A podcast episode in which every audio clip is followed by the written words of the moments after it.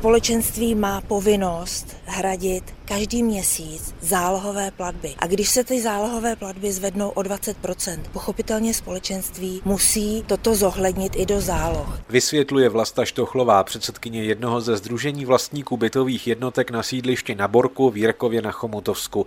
Vyšší ceny energií si vyžádali navýšení záloh. Ne všichni obyvatelé domů si ale mohou dovolit zaplatit několik stovek korun měsíčně navíc. Ty nízkopříjmové rodiny, důchodci, rodiny s malými dětmi, na ně to dopadá. Združení vlastníků bytových jednotek v Jirkově už více než 10 let bojují s takzvanými šmejdy, tedy lidmi, kteří si nakoupili levné byty a pronajímají je sociálně slabým za přemrštěné ceny. Zálohy na energie ani do fondu oprav ale neplatí. Tam, kde jsou spekulanti, ti, kteří neplatí ty zálohy a tam, kde mají třeba půlmilionové, milionové nedoplatky, tak pro ně je to likvidační. Těsně před odpojením domu od tepla nebo vody je podle vlasty Štochlové v Jirkově zhruba třetina ze asi stovky místních združení vlastníků bytových jednotek.